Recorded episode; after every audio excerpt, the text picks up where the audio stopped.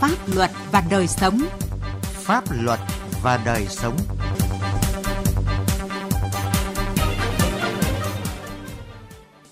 Thưa quý vị và các bạn,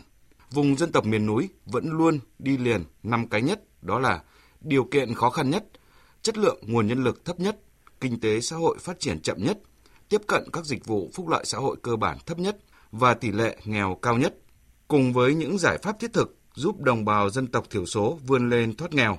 thì công tác tuyên truyền phổ biến giáo dục pháp luật cho đồng bào dân tộc thiểu số luôn có ý nghĩa đặc biệt quan trọng. Hiểu biết pháp luật sẽ giúp đồng bào dân tộc thiểu số có thể tự bảo vệ mình tốt hơn và tham gia góp phần bảo vệ chủ quyền quốc gia. Vậy làm thế nào để việc tuyên truyền pháp luật cho bà con đồng bào dân tộc thiểu số có kết quả thực chất và hiệu quả cao hơn? Đây là nội dung chương trình Pháp luật và đời sống hôm nay với sự tham gia của vị khách mời là ông Lê Vệ Quốc, vụ trưởng vụ phổ biến giáo dục pháp luật Bộ Tư pháp. Trước hết là những thông tin pháp luật đáng chú ý trong tuần.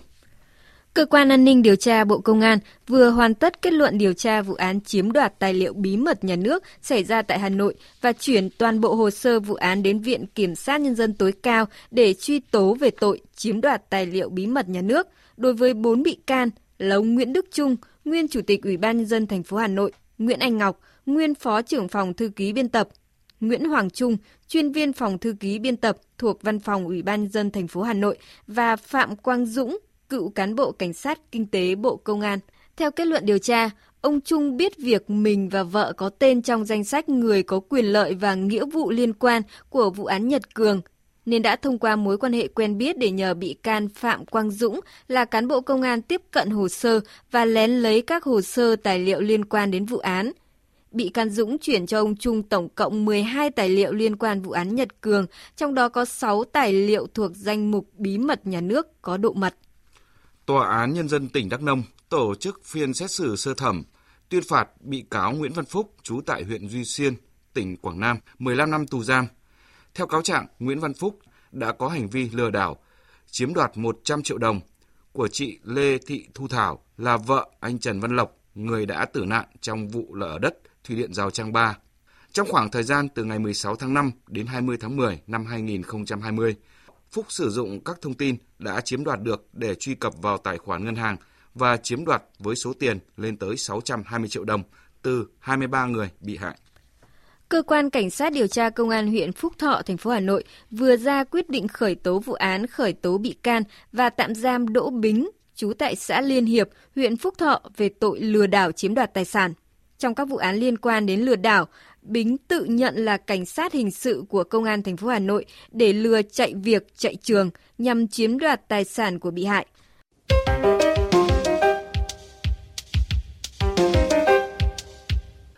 Thưa quý vị và các bạn, như chúng tôi đã đề cập trong phần đầu của chương trình, tuyên truyền phổ biến giáo dục pháp luật cho đồng bào dân tộc thiểu số nói chung, bà con vùng biên giới nói riêng có ý nghĩa đặc biệt quan trọng. Mặc dù công tác này đã được quan tâm trong thời gian qua, nhưng thực tế vẫn còn vùng trũng pháp luật, nơi những thông tin, hiểu biết pháp luật của người dân còn hạn chế. Nâng cao chất lượng phổ biến giáo dục pháp luật cho đồng bào dân tộc thiểu số cần tập trung nhiều giải pháp. Đây là nội dung của cuộc trao đổi của phóng viên Đài Tiếng Nói Việt Nam với ông Lê Vệ Quốc, vụ trưởng vụ phổ biến giáo dục pháp luật Bộ Tư pháp.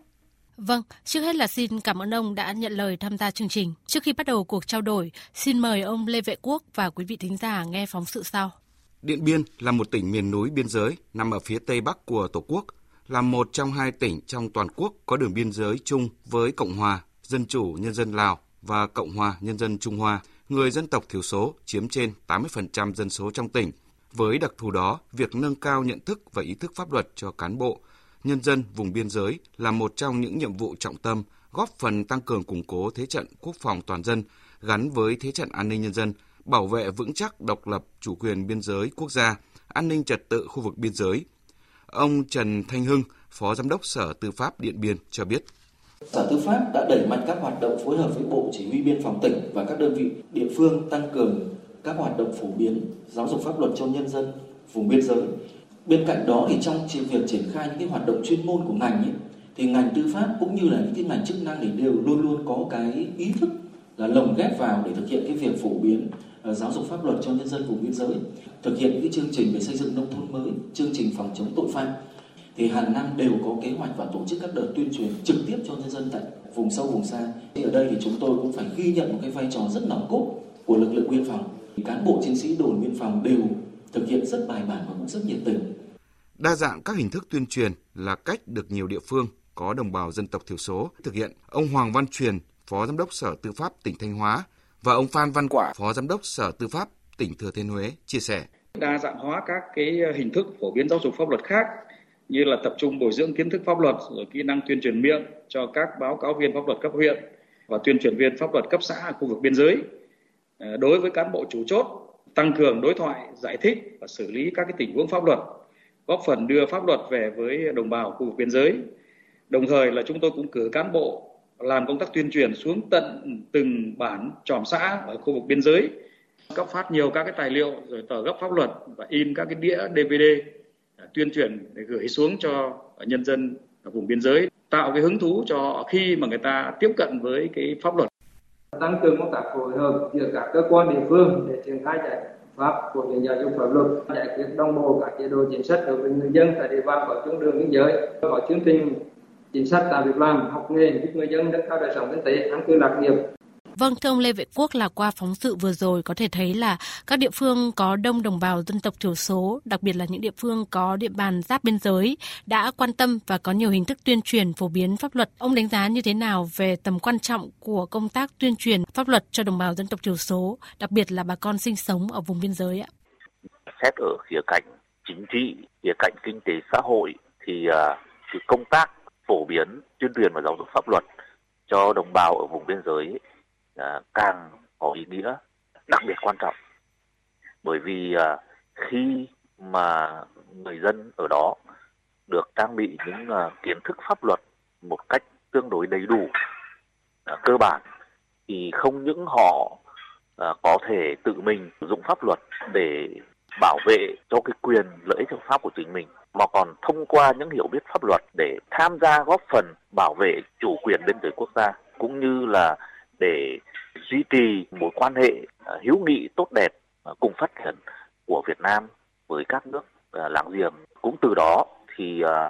chắc chắn đời sống kinh tế của người dân ở vùng đường biên cũng sẽ ngày càng ổn định và phát triển. Vâng, qua thực tiễn tuyên truyền pháp luật thì cho thấy rằng là sự hiểu biết pháp luật của bà con ở vùng đồng bào dân tộc thiểu số và bà con vùng biên giới đã có những cái hạn chế như thế nào thưa ông? À, có thể nói rằng là tình trạng thiếu hiểu biết pháp luật và vi phạm pháp luật của đồng bào dân tộc thiểu số ở vùng đường biên ấy, thì nó được biểu hiện à, thông qua những cái à, câu chuyện, những cái hiện tượng chủ yếu như này. Cái thứ nhất đấy là cái à, hiện tượng di dân tự do nó vẫn xảy ra. Sự thiếu hiểu biết trong câu chuyện xác định quốc tịch hộ tịch, hộ khẩu rồi là cái vấn đề hôn nhân không qua một thủ tục giấy tờ nào, không qua một cái quy trình nào giữa người Việt Nam với công dân của các nước vẫn còn xảy ra. Vấn đề thứ hai ấy là dựa vào phong tục tập quán một phần à, nhưng cũng dựa vào thói quen và cơ bản là do cái sự thiểu hiểu biết về pháp luật. À, cái câu chuyện à, về hôn nhân cận huyết thống rồi là tảo hôn có thể nói là vẫn diễn ra hết sức phức tạp Vậy thì à, với những đòi hỏi của thực tiễn như vậy và trong cái thời điểm hiện nay thì công tác tuyên truyền pháp luật cho đồng bào dân tộc thiểu số và trong đó có bà con vùng biên à, có những cái yêu cầu đặc thù nào khác hay không thưa ông? À, vâng, với cái đối tượng mà chúng chúng ta đang đến hoàn toàn mang tính đặc thù thì cái công tác phổ biến giáo dục pháp luật chắc chắn cũng phải đặt ra những yêu cầu đặc thù. Cái thứ nhất ấy, chúng ta cũng phải à, xác định để làm tốt công tác tuyên truyền phổ biến giáo dục pháp luật cho các đồng bào dân tộc thiểu số thì ờ, chúng ta phải có một cái đội ngũ chuyên tâm làm cái việc đó. Nếu như không muốn nói là có cái tính chuyên nghiệp và chuyên biệt ờ, về cả trình độ, về cả kỹ năng, không những họ phải là những người hiểu biết pháp luật mà họ còn phải am hiểu ngôn ngữ của đồng bào, họ còn am hiểu cái phong tục tập quán của đồng bào và có được thời gian cũng như là những cái điều kiện ờ, vật chất khác để có thể bám trụ cùng với đồng bào và từ đó ấy, là với cái phương châm mưa dầm thấm lâu họ mới có thể giúp đồng bào từng ngày từng ngày hiểu biết những cái kiến thức pháp luật cơ bản tối thiểu thì cái thứ hai ấy là ờ, chúng ta phải tận dụng những lực lượng tại chỗ cơ bản nhất ấy là huy động được động viên được những người có uy tín trong cộng đồng già làng trưởng bản để tham gia hỗ trợ thực hiện công tác tuyên truyền phổ biến giáo dục pháp luật. Trước khi tiếp tục cuộc trao đổi, xin mời ông Lê Vệ Quốc cùng quý vị thính giả nghe một số ý kiến sau. Tình hình nhân dân khu vực biên giới do điều kiện kinh tế còn gặp nhiều khó khăn, trình độ dân trí không đồng đều đã tác động trực tiếp đến công tác tuyên truyền phổ biến giáo dục pháp luật.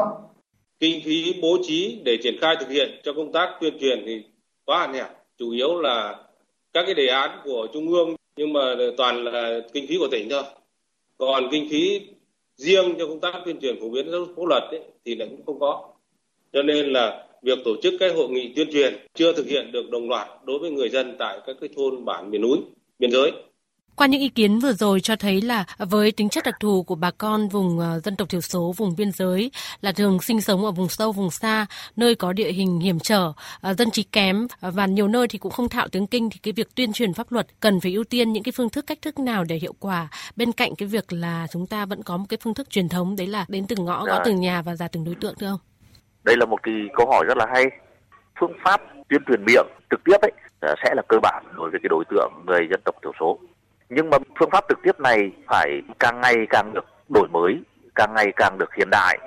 phù hợp với cái nhu cầu và phù hợp với cái trình độ dân trí của cái đối tượng mà chúng ta uh, tác động uh, tuyên truyền. Không phải nói những gì mình có mà phải nói những cái gì mà đồng bào cần. Câu chuyện đầu tiên về mặt nội dung là phải thường xuyên đặt cái tiết lý đó lên trên hết. Cái thứ hai nữa ấy, chúng ta phải có những cái giải pháp ứng dụng công nghệ thông tin tôi lấy ví dụ như là các đoạn uh, video clip ngắn rồi uh, sử dụng ngay người địa phương để uh, tổ chức cái việc tuyên truyền thông qua hình thức sân khấu hóa kết hợp với cái việc là phát các cái tờ rơi tờ gấp. Bên cạnh tiếng kinh còn phải có những cái hình ảnh và đặc biệt là ngôn ngữ của đồng bào để người ta có thể đọc và người ta có thể hiểu được ngay. Chúng ta phải có một cái sự kết hợp rất là nhuần nhuyễn và rất là linh hoạt. Sắp tới bộ tư pháp cũng sẽ phối hợp với ủy ban dân tộc và các cơ quan ban ngành có liên quan để xây dựng những cái đề án là dành riêng cho đồng bào dân tộc thiểu số sống ở vùng biên giới như là biên giới Việt Lào, biên giới Việt Campuchia à, để à, từ đó có à, cơ sở pháp lý cũng như là có những quyết tâm chính trị ở các cấp chính quyền để triển khai cái công tác này một cách có hiệu quả. Tôi lấy ví dụ như là cái việc bố trí nguồn lực cái việc bố trí thời gian cái cơ chế phối hợp rồi cái việc xác định trách nhiệm rõ ràng uh, các cấp các ngành các cơ quan trong thực hiện cái nhiệm vụ tuyên truyền phổ biến giáo dục pháp luật cho đồng bào uh, dân tộc thiểu số ở vùng biên giới trong nhiều vấn đề thì việc thiếu nguồn lực sẽ là một khó khăn rất lớn để mà mang lại hiệu quả. À, vấn đề nguồn lực về con người, về kinh phí cần được đánh giá như thế nào trong công tác tuyên truyền giáo dục pháp luật cho bà con à, đồng bào dân tộc thiểu số và vùng biên thưa ông? Ờ, có một cái nghịch lý trong công tác phổ biến giáo dục pháp luật mà tôi vẫn thường chia sẻ. Đó là ở đâu khó khăn về nguồn lực, phức tạp về đời sống xã hội, ở đâu có nhiều đồng bào dân tộc thiểu số sinh sống, khó khăn về kinh tế và những cái điều kiện sinh hoạt khác thì ở đó cái nhu cầu phổ biến giáo dục tuyên truyền pháp luật lại càng lớn đây vừa là nghịch lý nhưng đồng thời cũng là một bài toán đang đặt ra để giải quyết bài toán này thì uh, trước hết chúng ta phải xác định là kinh phí dành cho công tác phổ biến giáo dục pháp luật rất là tốn kém. Ờ, vì vậy là với những địa phương mà chưa tự cân đối được ngân sách trung ương phải có một cái cơ chế rất là rạch ròi phải có những chính sách rất là cụ thể để có thể khơi thông cái nguồn lực cho họ. Mà cụ thể ở đây ấy, phải là nguồn lực của trung ương hỗ trợ trực tiếp cho từng địa phương và hỗ trợ trực tiếp cho chính cái công tác phổ biến giáo dục pháp luật đó cho nên hiện nay thì thì hoàn toàn tùy thuộc vào các cấp ủy người đứng đầu ở địa phương đó cũng như là kỳ tình hình thực tiễn của uh, địa phương. Như thế nó không đạt hiệu quả. Cái thứ hai ấy trung ương cũng phải bố trí nguồn lực bố trí lực lượng để những cái lực lượng này xuống trực tiếp cùng với các địa phương xuống trực tiếp thôn bản để